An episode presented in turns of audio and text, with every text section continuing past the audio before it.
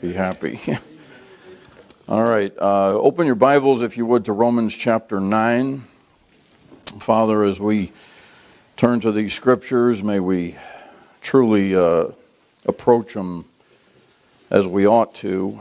And Lord, so often we take these words for granted and we don't tremble like we should. And I pray you'd help me to exalt the Word of God as it should be. Help me to say the right things about it.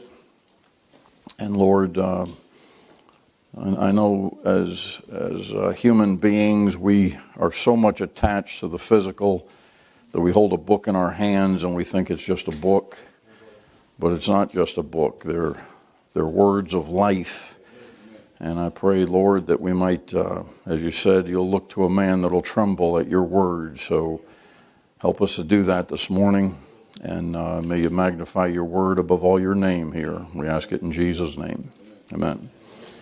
All right, in Romans chapter 9, I know you're all familiar with this, or most of you would be, but uh, verse 17, the Bible says, For the scripture saith unto Pharaoh, Even for the same purpose have I raised thee up, that I might show my power in thee, and that my name might be declared throughout all the earth. And so there, Paul actually substitutes the word scripture for God himself.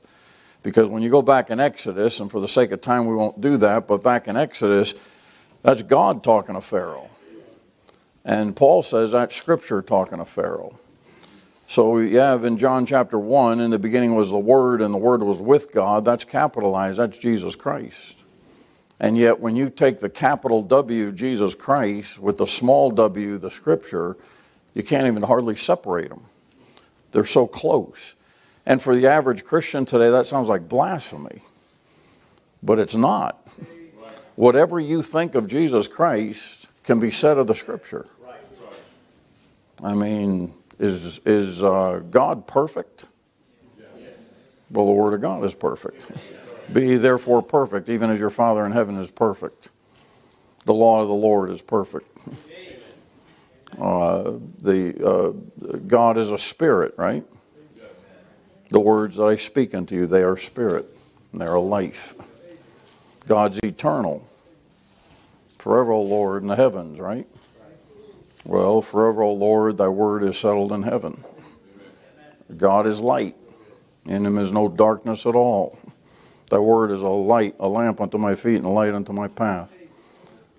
You can't separate them. And so here Paul says the scripture said what God said to Pharaoh. And so I want to show you some things about the scripture and what the scripture can do. And this book is so powerful, it runs the world. And people don't, don't really seem to get that. The Lord's using His word to put kings and queens and presidents and nations in place as if he's got a chessboard that he plays with, and when he's done, bang, I'm done with you. And the Word of God does that. And a man like Nebuchadnezzar wakes up in the morning, you know what, I think I'm going to expand my kingdom. I'm going to go take over Israel. No, that's the scripture doing that. And he's using even wicked, lost men to do his bidding and it's the scripture doing it. And so look at Daniel, uh, let's see, Daniel chapter 4. now, the Lord gives man a free will, and then the scripture uses man's free will to accomplish what God wants to accomplish. And that's true in your life, and that's why you ought to tremble. You ought to be real fearful of the book you're holding in your hand. That if you don't respond right to it, and then you, you then you I mean, it's a good, healthy fear to have. The same fear that you have of the Lord for the beginning of wisdom, you ought to tremble at that book in the same way. Look at Daniel chapter 4 and verse 17. This matter is by the decree of the watchers and the demand of, by the word of the holy ones to the intent that the living may know that the Most High ruleth in the kingdom of men, and giveth it to whomsoever he will, and setteth up over it the basis of men. So that scripture is by the by the word of the holy ones. There, there's your angels that are giving words of God out, and the Lord setting up kings and knocking others down, setting up one kingdom while He knocks another one out. And that's, that book you hold in your hand is, is controlling the United States of America, using men's free will. So the Lord sets up a thing by His word, and He says, uh, The nation turns from me, then the nation gets turned into hell. Psalm 9. So the nation has a free will, and it goes away at once, and it, it follows what the book says about it. And so the, the, the power that's in the scripture is what I want to get across to you here this morning, along with a few other things about it. But this is the only book that tells the lost world how things are going to go and what they're going to do, and they can't do anything about it. You know, when you think about it, the devil knows what's coming, right? It's right there. He can read it. He knows the scriptures. And it tells him how he's going to end up. And yet, in his pride, he still thinks he's going to overthrow that. So here's the thing look, look how America, as well as all the nations, what do they think of the Bible? Get out of here with the Bible. That's ridiculous. That's some archaic book. That's some religious book. We don't need that. And that book that they just scoff at tells them what they're going to do, and they're going to do it. America is going to turn with all the nations against Israel and try and fight a battle against her. Now, you, would think a man would stop and say, Hey, I'll prove the Bible ain't right. We won't do that. well, they can't. They have to do it. And so in Zechariah 14, Joel chapter 3, all the nations, that means A L L, come to Jerusalem to fight, and they all are going to do it. And they cannot do anything about it. They're going to do it in their own free will. And the book tells them before they do it, and they're going to have to go ahead and do it. But the amazing thing is, is that as powerful as that book is, you can actually limit its power in your life. Look at Psalm 78.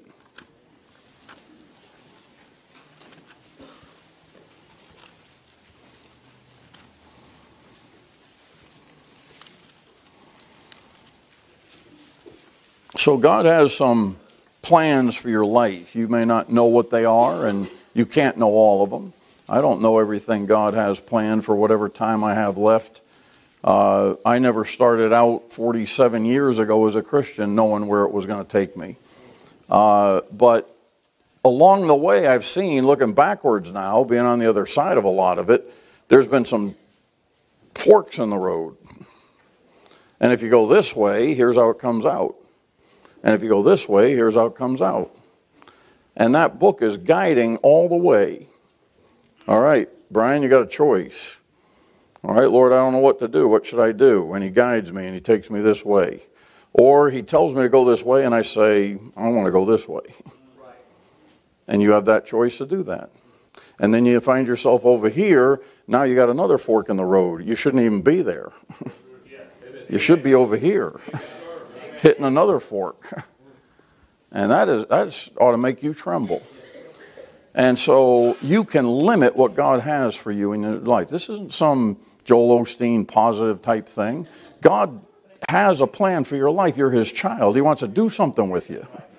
And you can stop it from happening. And God will let you. Look at Psalm 78 and verse uh, Oh, where is it? Uh, verse 40. How oft did they provoke him in the wilderness and grieve him in the desert? Yea, they turned back and tempted God and limited the Holy One of Israel. Now that's talking about the nation of Israel. They limited God. How? By rebelling against what he told them to do. So the Lord oftentimes gives a warning, don't go that way, but allows you to do it. And then once you do it, now you've limited what he was going to do in your life. And sometimes he has to bring judgment that he didn't want to bring. But that's all that's all to do with the word of God and you, you, you you get to see how the Lord is by reading this scripture and see what's in his heart. And he said, Oh, if you only listen to me. And you, you, you see the emotion and the pathos of, of, oh, if, if my people only listened to me, what I would have done for Israel. And he can say the same about you and I. Oh, if you only hadn't taken that step, if you only had listened to me, what I wanted to do with you. Jesus Christ comes up over that hill and looks over that city and he says, Oh, Jerusalem, Jerusalem, thou that stonest the prophets and killest them are sons, how oft I would have gathered thee as a hen gathers her chicks under her wings, and ye would not. And he looks down, and I, I am just guessing, but I think he's looking at 70 AD and Jews being slaughtered by the Romans because they chose that route. And he's saying, I would have gathered you as a hen and protected you, but you wouldn't have it. Here's your king. We have no king but Caesar. okay, Caesar, move in. And you limit God. All right? Now look at James chapter 1. The first thing I want to say these are the things a scripture can do. And the first thing and the great thing is that it can save your soul. Oh, wait a minute, I thought Jesus saves. Yeah, he does through his word. James chapter 1, verse 21. Wherefore lay apart all filthiness and superfluity of naughtiness, and receive with meekness the engrafted word, and that's not capital W, that's a scripture, which is able to save your souls. And Peter says in 1 Peter, being born again, not of corruptible seed, but of incorruptible, by the Word of God. So it's the Word of God that saves a soul. The power in that book you're holding in your hand saves your soul. See, doesn't that sound like blasphemy? If you're, if you're not familiar with that book, you're, you're saying that Jesus doesn't save? No, I didn't say Jesus doesn't save. I said he's saving through his word. You know what, how I know to be saved? By what that says. You know how I know Jesus Christ died for me? Not because of what somebody said, because of what that says. And so that receive with meekness the engrafted word which is able to save your soul. The word of God is quick and powerful. Quick meaning alive and sharper than any two-edged sword, piercing even to dividing asunder of soul and spirit. It gets inside. And if you do much witnessing, you see the power in that book. You start talking to somebody and you see the change in the countenance. You see, uh, a, I've seen a lip start quivering, a tear come. I've been, I've been literally looking up at a guy that's about eight inches taller than me, looking up at him like that, and his lips start quivering a tear come to his eye. He ain't afraid of me. that's that book. And that book is able to save. And you've, you've seen it if you've done some witnessing. You, I've, I've been talking to a guy, and, he, and he's, he, you can see he's just getting all confused, and he's not used to this. He's used to just sloughing somebody off, and the Christian just backs off. Oh, you really believe in a hell? God's going to send somebody to hell, and the Christian just backs off. Yeah, there's a hell. and I'll give it to you from the scripture. And then that guy comes across the scripture, not a, not a man, but a, a scripture. And it bothers him and it starts to get to him. Now, what's his response? He can take it or leave it. But what a blessing to watch somebody just break down over that. I've had a guy grab my wrist and say, Can I do that now? you see the change coming over him as you're, as you're giving him the scripture. Not what I think about things, not what some religion says, not what some Baptists think. It's the Word of God is able to save your soul. That, that's the power in it. Now, see, when we talk to people, we ought to remember that. See, I can have a conversation with you and nothing eternal takes place. If it's just me thinking something and you thinking something, and, and there's nothing wrong, you can talk about football or something, but no eternal consequences in a conversation like that. Look at uh, 1 Corinthians 2. When it's just man's spirit to man's spirit, you are not affecting eternity. Lost men do that all the time. And you might be impressed with a lost man's ability to do something and even say something, but it doesn't affect eternity, doesn't affect the, the soul's uh, final destination. 1 Corinthians chapter 2 verse 11 For what man knoweth the things of a man save the spirit of man which is in him even so, the things of God knoweth no man, but the Spirit of God. Now we have received not the Spirit of the world, but the Spirit which is of God, that we might know the things that are freely given to us of God. which things also we speak, not in the words which man's wisdom teacheth, but which the Holy Ghost teaches, comparing spiritual things with spiritual. So anytime a preacher gets in a pulpit, he ought to remember he's not supposed to be impressing people. He's supposed to be feeding them the Word of God. It's not man to man. See, I've, I've, I've listened to plenty of preachers, and they can go on for an hour and a half and just impress you with them. And when it's all over, that's just man spirit to man spirit. I, I might not know you, but I could look at you this morning and maybe say a few words to you, and I could tell you if you're happy or sad. You know why? That's man's spirit. If I look at a cow, I don't know what it's thinking. I don't like cows because I don't know what they're thinking. Are you mad at me? Are you going to charge? Are you going to stomp me out? Or what, what's going on in that mind? I don't know because it's not a man's spirit. Now, my spirit can deal with your spirit, but that's not eternal consequences. But if my spirit joined to the Holy Spirit gives you words, then something takes place. And the, the, the, the Word of God can save.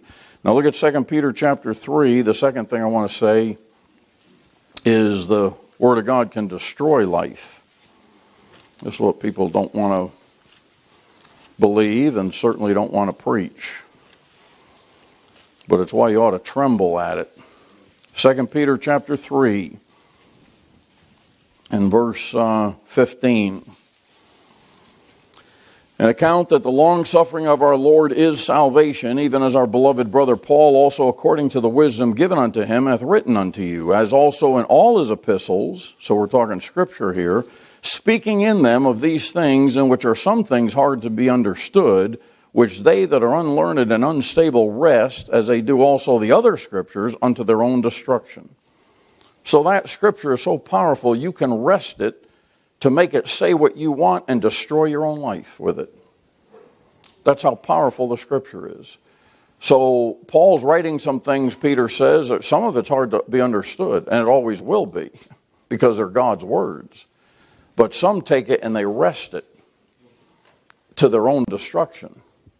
I can wrest that scripture and show you that you don't have to be baptized to be saved.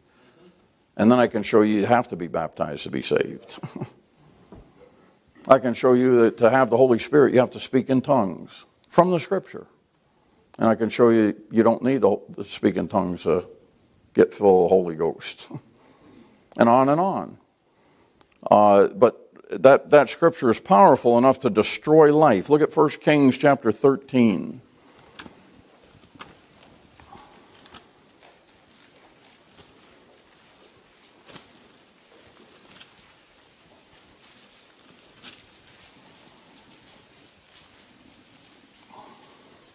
First Kings chapter 13. Here's a young man of God. He's called here. He's a prophet, and God gives him his word. Verse 1, 1 Kings 13 1. Behold, there came a man of God out of, the, out of Judah by the word of the Lord. Verse 2, and he cried against the altar in the word of the Lord. Verse 3, he gave a sign the same day, saying, This is a sign which the Lord hath spoken. Look at the end of verse 5. God hath given by the word of the Lord. Verse 9, For so it was charged me by the word of the Lord. And if you know that story, that man comes in, does exactly what he's supposed to do. He delivers a message. The Lord shows the king that the word of God is true. And then he says, Now get out of town and go another way, the way you didn't go. And you know the story. He sits under an oak, and that old prophet comes by. And he said, The Lord told me. Well, listen, if anyone tells you the Lord told you and it doesn't match with what the Lord said, doesn't matter if he's saying this is what the Bible says. Is it what the Bible says? And so that old prophet was used of God to test that young man to see if he was going to go by what the word of the Lord told him. He already had the word of the Lord. I don't care who comes around. You have what the word of God says, stick with it. That cost a man his life. He was killed. He never got home because the word of the Lord came in there and told him something, and he went with it and did a good job with it, but then he let somebody pull him away from it. Now, the third thing I want to say is the word of the Lord will try you, it'll test you. Psalm 105.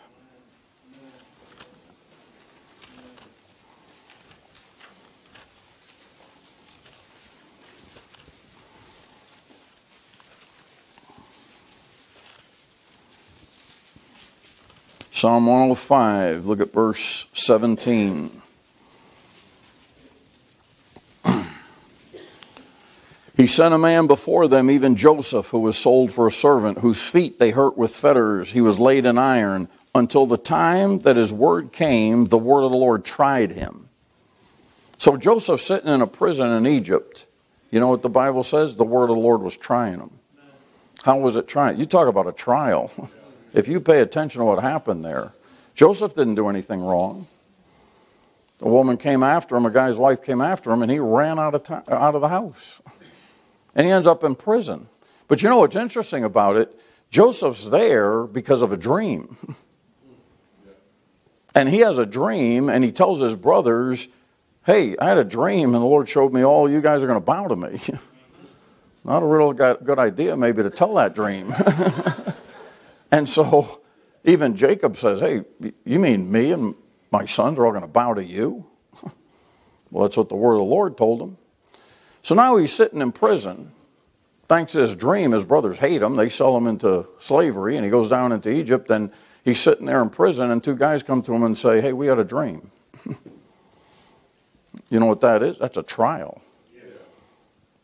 If that was most of us, we would have said, Yeah, I had a dream once too. Look what it got me. you know what Joseph's doing? He's being tried. You going to believe the dream I gave you? You going to believe the word I gave you? Because it's going to come to pass whether the circumstances look like it or not. And Joseph stayed faithful. He was tried. And until the word came, until the time that his word came, the word of the Lord tried him. And that butler and the baker and Joseph said, Yeah, the Lord can interpret dreams. I'll give it to you. That was a great trial for that young man. and the word of the Lord's going to try you. Uh, this life is going to bring circumstances that's going to try your faith as Peter says, that the trial of your faith, being much more precious than of gold which perisheth, may be found unto praise and honor and glory at the appearing of Jesus Christ. That word of God is going to try you because circumstances in life are not always going to look like the Bible's right. And you just trust the Bible's right. And you, you put your faith in what those promises say, no matter what the circumstances look like. Now, I've, I've taught this lesson uh, in Maine and Tennessee and Texas, and oh, I could name about five other places. And I've given this illustration that I'm going to I'm going to show you. This this illustration really impressed me, and I'm going to say it, and it's going to be harder to say it here because I got a couple people right down here in front of me that I use as the illustration, and how they were tried with a great trial. And that woman right there impressed me as much as any preacher I've ever heard at that funeral. And I remember her saying something along the lines of her and her husband got together with that book, and she said, So this is how we're going to get through this, huh? yeah, that's how you're going to get through it. and I'm not saying that because they're sitting here. I actually want to pull that illustration out because they're sitting here. But that's how you get through it. You're going to be tried by the word of the Lord. And it's a hard trial. Not all of it's easy. And sometimes I've been in a position in my life where I say, God, you said all things work together for good. This does not look good. I see nothing good in this. What I see good is you fix this. No, I'm not fixing it. All right, then instead of getting bitter and mad, then it's for my good. Only because you said so, not because I feel like it, not because it looks like it, but that's what the scripture says. That's not easy. That's against our nature. But boy, what a pleasure to God. There isn't any parent that doesn't like their kids to trust them. you get little kids, and boy, what a joy! They, they, daddy's home, and man, what a, what a thing! You know, they, that kid's so dumb he thinks daddy's the best thing in the world. and that makes you happy. and I remember coming home, and and uh, that, Laura would oh, this high and she'd, Daddy, and she'd grab my knee and I'd pick her up and she was just so glad to see me. What if I came home each day and she said, Dad, did you make enough money to feed us today? So I sit her down and say, Listen, honey, I'm always going to provide for you. I'm going to do my best. Don't you worry about that. Okay. Then I come home the next day and she says, Dad, are we going to be able to stay in this house? Did you make enough money? What if she did that every day? You know what that kid does? They just trust you. and that makes you happy.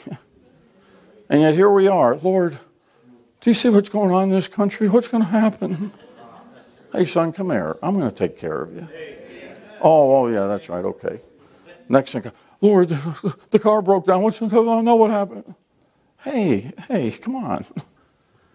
It pleases him when you just trust what he said. Don't look at the circumstances. That book is going to try you. He says some things that don't look like they make sense if you're honest. So that, that book will try a man. Now look at Jeremiah 15. Here's another one you're not going to like. that book's going to separate you. Jeremiah 15.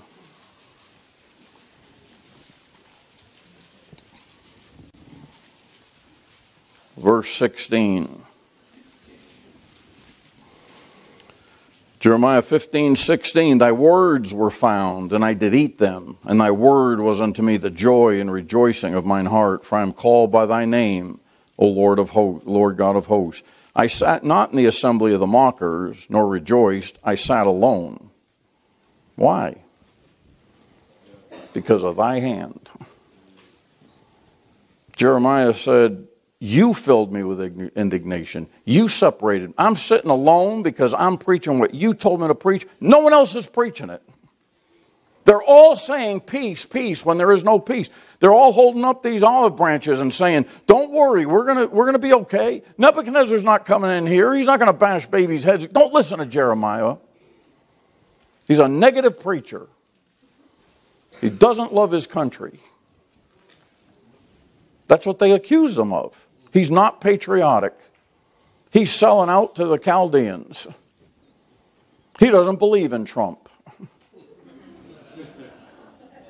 He doesn't think the country can be saved. And Jeremiah said, All I did was preach what you told me to preach. And I'm sitting alone because of your word, because of your hand, God. That book will separate you if you follow it. You're not going to get along with everybody. People aren't going to like you. You're going to make enemies when you live by that book and when you stick with that book. I have a brother, we're 11 months apart. I'm 11 months older than him. And we are so far apart, you can't believe it. He's an atheist. He's the only one of my siblings I didn't get to lead to the Lord. I'm still praying for him. 47 years. but we can't get along. I love them. We can talk about football, we can talk about sports, we can talk about weather, but eventually, my Savior has to get brought up. That book has to, the Bible says, has to be brought up. And that splits it.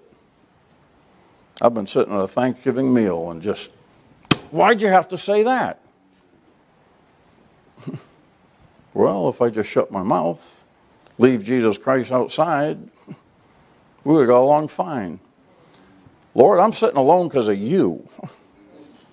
Lord, I can't get along. I used to smoke pot with my brother. I got along fine with him. Now I can't because of you. And I'm not saying that, that God's done anything wrong. I'm telling you that's what the scripture does. It separates you. And Christians don't want to uh, receive that. You know what? The, one of the hardest tests you're ever going to get is when a loved one, especially a family member, will not go along with that book. And you do. Most Christians fail right there. I just, uh, just something boils in me when I hear a guy say, Well, I got to get along with my wife. If mom ain't happy, ain't nobody happy. I hate that saying. I despise it. Shame on you, woman, if the whole house is unhappy because you're unhappy. Fooey on a woman like that, or on a man like that. Dad can't find his key, so the whole house has to go in an uproar. anyway, I don't know why I said that. but you end up sitting alone. Look at Jeremiah chapter 20. It'll separate you. I noticed a long time ago that book is going to pull me away from people that I would like to get along with. I have enemies all over this country. I don't enjoy that. I really don't. People think, oh, you, you just don't care. You just, you just don't like people. Well, there's a little truth to that, but, but really, I would like to get along. But I come to a point and say, you're going to stick with what I said? A guy just told me that one of the members of our church said he was with some preacher and he, a whole bunch of people. And said, Brother Donovan just not patriotic. He doesn't realize the importance of politics. Well, it doesn't matter what Brother Donovan thinks about politics. What does God say? That's all that matters. Jeremiah chapter 20 and verse 7. There's some strong words from Jeremiah. O Lord, thou hast deceived me, and I was deceived. Thou art stronger than I and hast prevailed. I am in derision daily. Everyone mocketh me. For since I spake, I cried out, I cried violence and spoil, because the word of the Lord was made a reproach unto me and a derision daily. Now, Jeremiah, which we all do, I'm not trying to bring charge against him, but he got to a breaking point. He said, I'm done with this. I'm not speaking anymore. Look at the next verse, verse 9. Then I said, I will not make mention of him nor speak any more in his name. I'm tired of this. I, am just tried to preach what you told me to preach on derision daily. People hate my guts. I'm, I'm done. I'm not even saying your name anymore. What'd the Lord do? He just said, okay. Don't. Jeremiah said, what? don't. You don't want to speak my name? You don't want to take my side of it? Then don't. Wait a minute, you're not supposed to say that. and he left them alone. And look what happened. verse the middle of verse 9 but his word was in mine heart as a burning fire shut up in my bones and i was weary with forbearing and i could not stay and he said i'm not preaching anymore and he said okay don't and i said he saw a couple of queers walking down the street holding hands and he that's an abomination. Hey, hey, Jeremiah, you're not supposed to be saying anything, remember? Well, I have to. you know what it did? It pulled him aside. sometimes you're going to sit alone when you follow that book. That book's going to separate you. And that's where most Christians are going to fail in this age. They're not going to stand on the truth, they are going to stand on what keeps them popular, what allows them to get along and they're not going to put the book ahead of everything else. Uh, you're going to have a choice acceptance or rejection. And you're going to be accepted by God and rejected by them, or accepted by them and rejected by God. Your choice. Jeremiah, you don't want to preach anymore? Don't mention my name. Your choice. And look who you're going to get along with. now, there's a great blessing in allowing that scripture to separate you because you'll get closer to Jesus Christ, and that fellowship with Him will be much sweeter when you do lose some friends and loved ones. And he'll, he'll come real close. And as David, the man after God's own heart, said, When my mother and father forsake me, the Lord will take me up. And sometimes your mother and father will forsake you. And sometimes your kids will forsake you. I've known Christians, hey, you're not the only one. I've got a daughter that refuses to talk to me. That, that kills me. I finally had to tell her, listen, if you don't want my fellowship, I'm going to leave you alone. The Lord doesn't force his fellowship on you. So I'm not going to. You don't want my fellowship, then I'll leave you alone. I got 10 year old grandson I haven't even seen. I'm not saying that for sympathy. I'm saying it's not easy. But the Lord sure is good. And that book will separate you. And I'm going to tell you something that's where most Christians fail, right there. Well, I want to get along with my daughter. I know how to do it. I know what to give up to get along with her. By the grace of God, I'm not going to do it. It ain't worth it. I don't want to lose his fellowship. I don't want to lose hers, but I will. And I have. And I'm not the only one in this room like that. That's how it goes when you stick with that book. He's the only one worth loving. He's the only one worth not forsaking. He's never going to forsake you. But it's because of that book. Look at Mark chapter 4.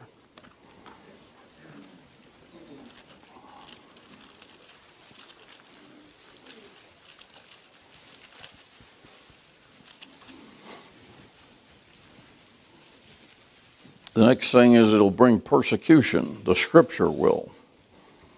Mark chapter 4, verse uh, 16. And these are they likewise which are sown on stony ground, who when they have heard the word immediately receive with gladness and have no root in themselves, and so endure but for a time. Afterward, when affliction or persecution ariseth for the word's sake, immediately they are offended. So, someone in the parable there takes the word in and they like it, receive it with gladness, but then some persecution comes up. And notice that persecution or affliction comes up for the word's sake. And that scripture will bring persecution. Now, I'm not going to spend much time on that because we really don't get much of that. Not in America.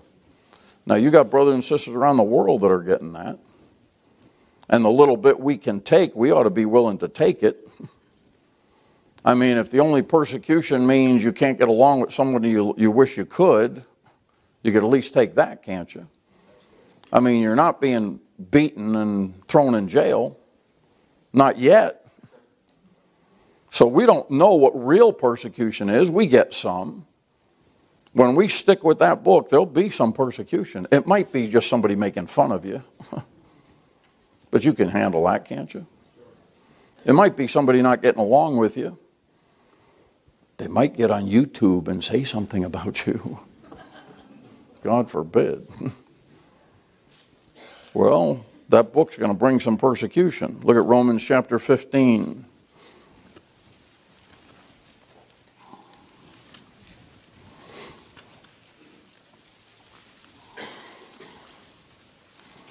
The next thing I want to say is it can bring comfort. Romans chapter 15, verse 4.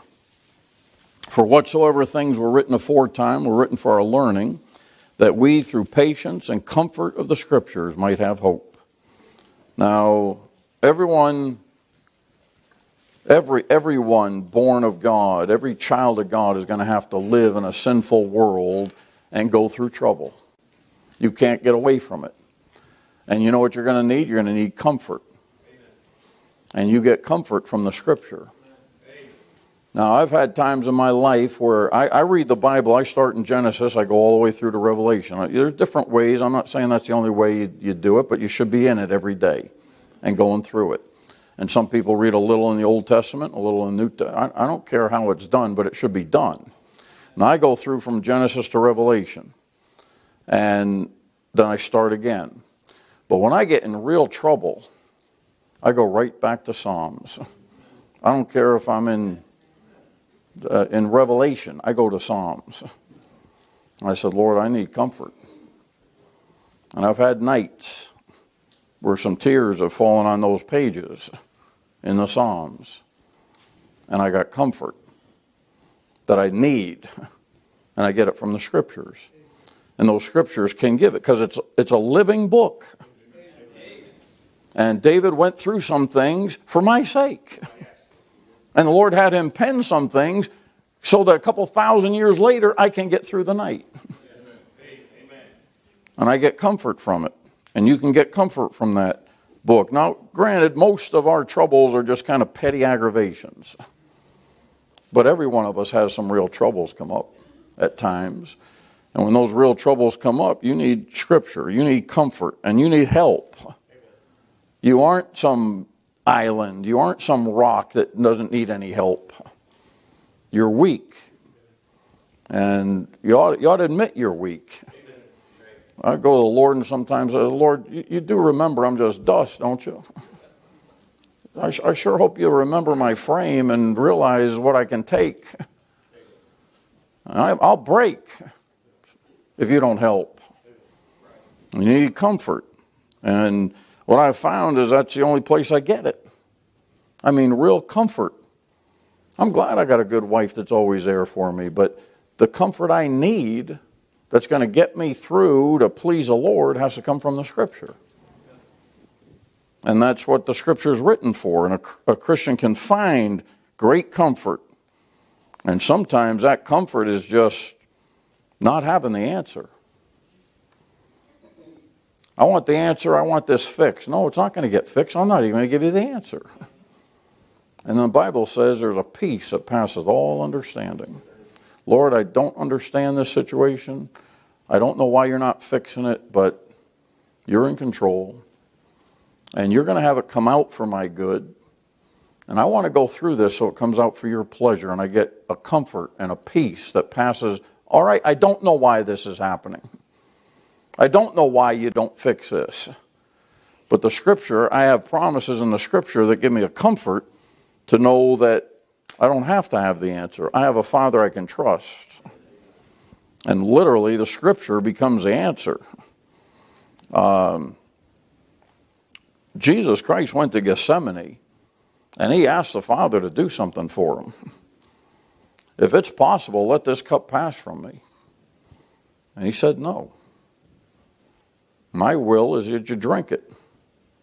And he did. And it was the Father's will that he would forsake his own Son for our sakes. And he hung on that cross and he said, My God, my God, why hast thou forsaken me?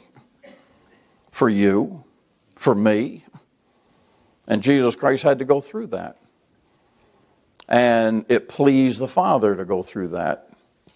And he got comfort by going through that. And what the Father said, and boy, as Jesus Christ, you get to start knowing Him through these scriptures, you'll find some real comfort. He's, that's the only one in the world who could ever say, Come unto me, all ye that labor and are heavy laden, and I'll give you the rest. Take my yoke upon you and learn of me, for I am meek and lowly in heart, and you shall find rest unto your souls. Look at John chapter 17. Sometimes I like to just go back and read these verses in this prayer.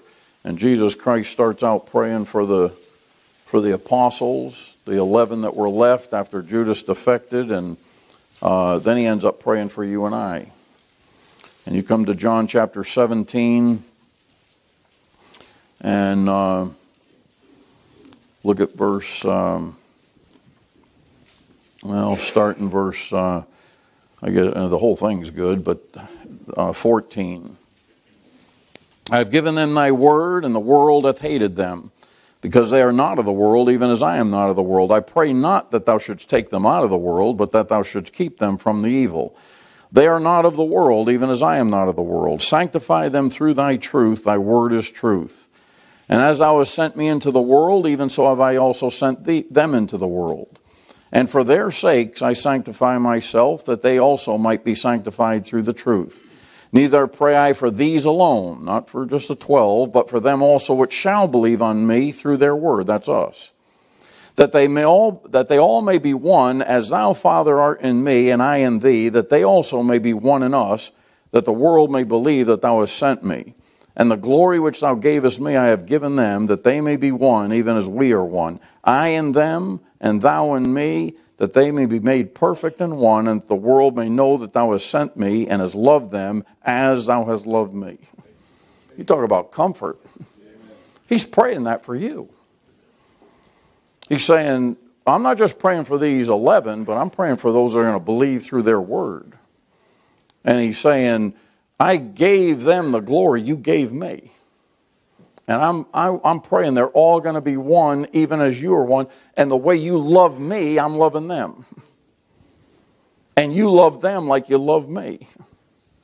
That's some great stuff there. That's some pretty comforting stuff. Like I said, um, we all need help.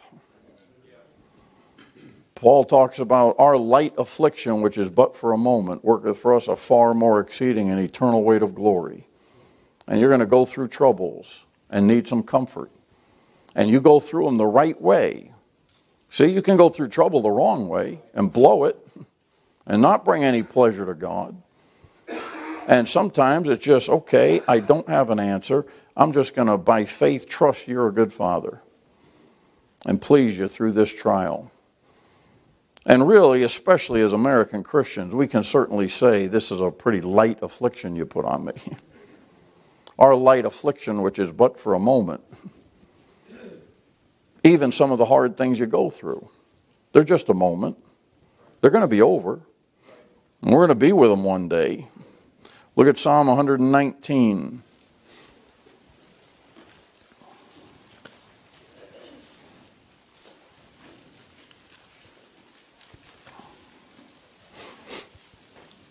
Psalm 119. The next thing I want to say about the scripture is that it can, it can prevent sin in your life. And I'm talking about that book you're holding in your hand. It can prevent sin. Verse 11 Thy word have I hidden mine heart that I might not sin against thee. That scripture is powerful enough if you'll put it in your heart to keep you from sin literally prevent you from sinning if you'd put it in your heart. Um, the Bible says a, a, a, very great verse, and you ought to memorize it. There's no temptation taking you, but such as is common to man. You know what your flesh says? Oh, nobody, nobody knows what I'm going through. no, you've got brethren around the world going through the same thing, even at the same time, but you just don't know it your affliction or your trouble, no matter how deep it is or how minor it is, it's common to man. You're not the only one going through it. And you need scripture to remind yourself and tell your flesh you're wrong. Oh, poor me. No, nobody knows the trouble I've seen. nobody knows my sorrow. yes, they do. It's common. And it changed. See, my thinking's messed up. I need the scripture to straighten me out. I want to think poor me. I want to think I'm the only one that feels this. We like that. And the scripture says, no, you're not. It's common to man. But God is faithful, who will not suffer you to be tempted above that you're able. And the flesh sure comes in there. Oh, I have to do this. This is too strong. I just have to do that. No, you don't. And that scripture can prevent you if you'll take advantage of the power in it. Lord, this one's strong. This one's hard. But I don't have to give in to it. The scripture says so. And you're faithful. You're going to provide a way to escape that might be able to bear it. So I'm going to look for that escape hatch and get some help. Listen, I've sat with a guy at 11 o'clock, 12 o'clock at night, shaking, sweating, wanting to put a needle in his arm. He called me and said, If you don't get over here, I'm going out. And I, so I got over his house and I sat with him. And I mean, sweat and shaking. And that the temptation that man had in 30 seconds is more than most of us would have in 24 hours. In any sin we're facing. He didn't have to put the needle in his arm. Sure felt like it. Every ounce of his being said he had to. But the scripture said he didn't have to. And that's what I gave him. I sat with him a while. And he didn't that night. And he stayed clean for a while. And he eventually went back to it. He didn't have to. It's common to man, but God will not suffer you to be tempted above that you're able. Look at 1 Thessalonians chapter 2.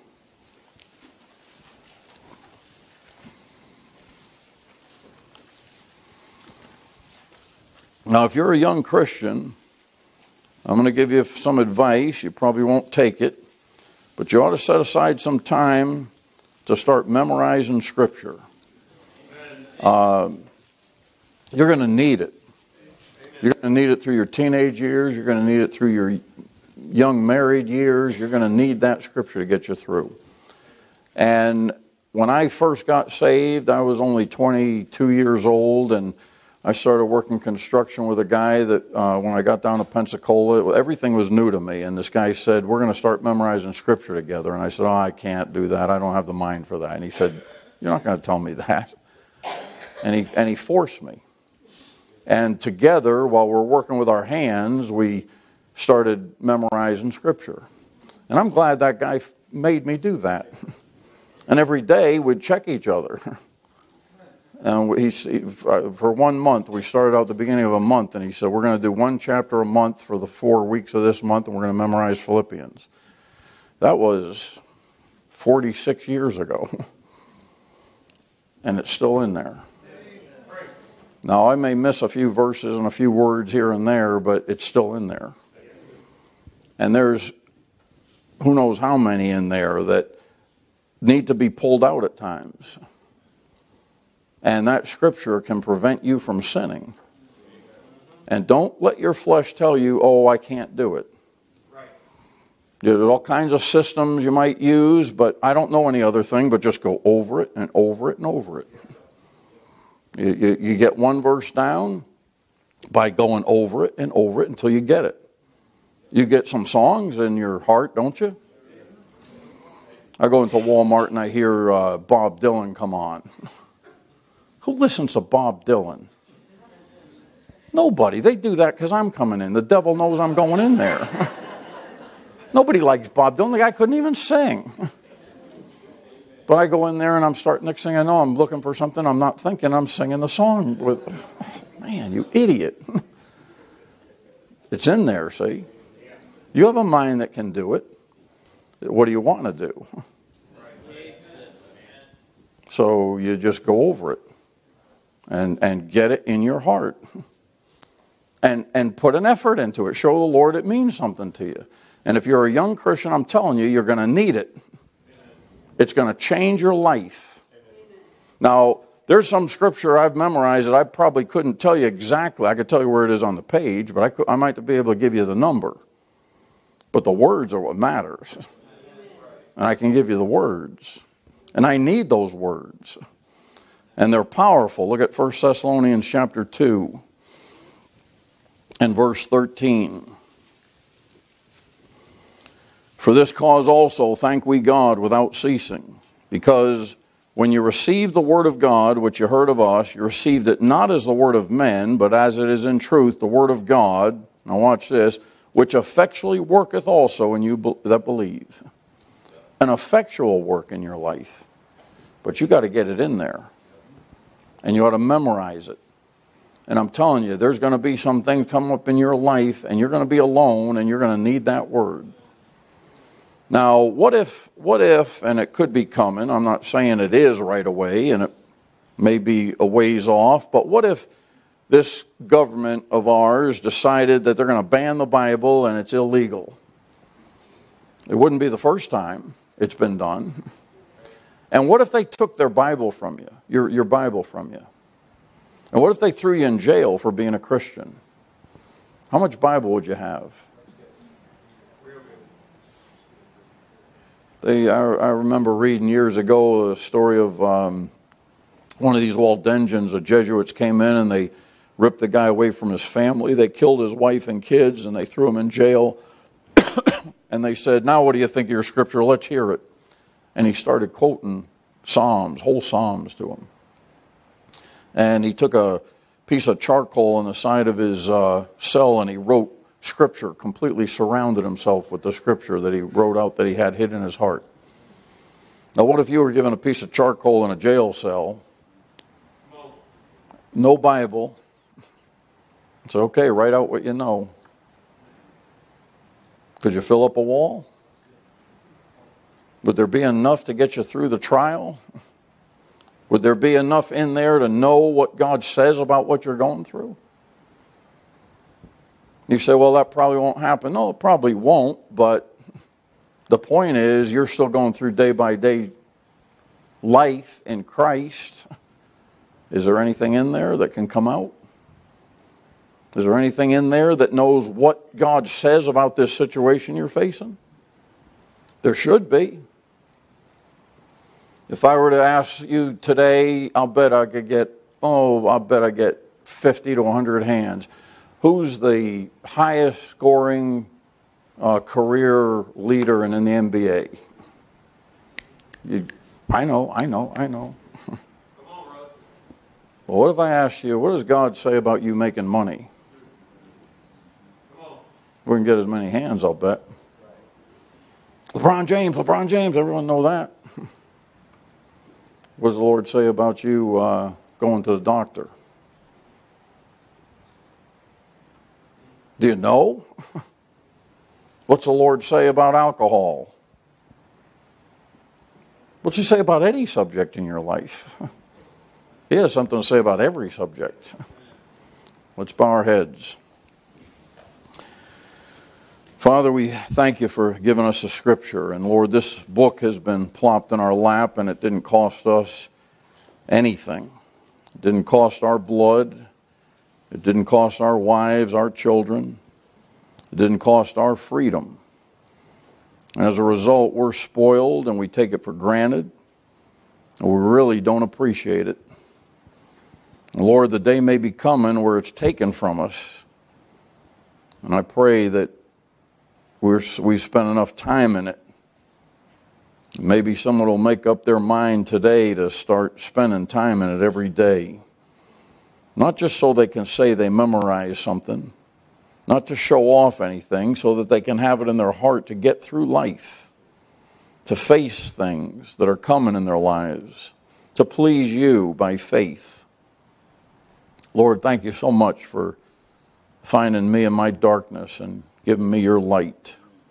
Thank you for giving me your book. And when I think of the blank that I am and I was, and that you'd come to me and give me this kind of understanding and this kind of wisdom and this kind of light, I thank you for it. I pray you'd help us appreciate it more. We ask in Jesus' name.